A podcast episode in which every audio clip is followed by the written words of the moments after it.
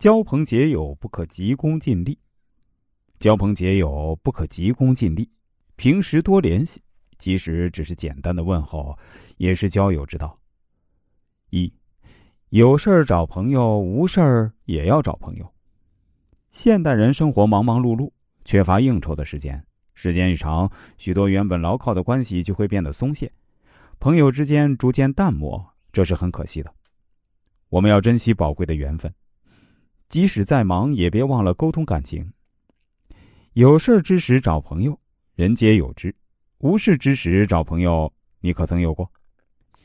一位政治家在回忆中提到，一位。被委任组阁的人受命伊始，心情很焦虑，因为一个政府的内阁至少有七八位部长，如何去物色这么多人呢？这还真不是容易的事儿，因为被选中的人除了有一定的才能、经验之外，最要紧的一点呢，就是和自己有些交情。和别人有交情才容易有机会，不然的话，纵使你有真才实学，别人也不知道。第二。友谊之花，需经年累月培养。做人做事，切忌急功近利。友情需要放长线。钓鱼就是这样，当人发现钓到大鱼时，他会按捺住心头的喜悦，不慌不忙的收几下线，将鱼拉向岸边。一旦大鱼挣扎，便又放松钓线，让鱼游窜几下，再慢慢收钩。如此一收一持，等到大鱼用尽力气，才将它拉进岸边，用网兜提上岸。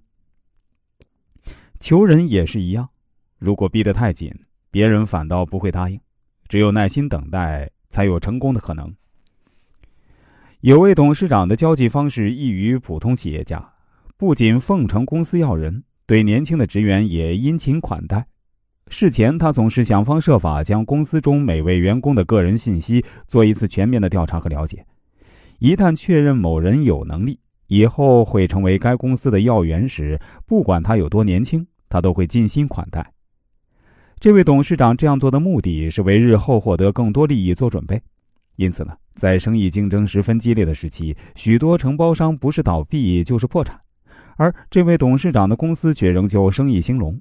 其原因就是由于他平时关系投资多的结果。这位董事长放长线钓大鱼的做法告诉我们：求人交友要有长远眼光，尽量少做临时抱佛脚的买卖，二要进行长期的感情投资。同时，放长线钓大鱼必须慧眼识英雄，才不会浪费心血在无能之人的身上，日后收不回成本。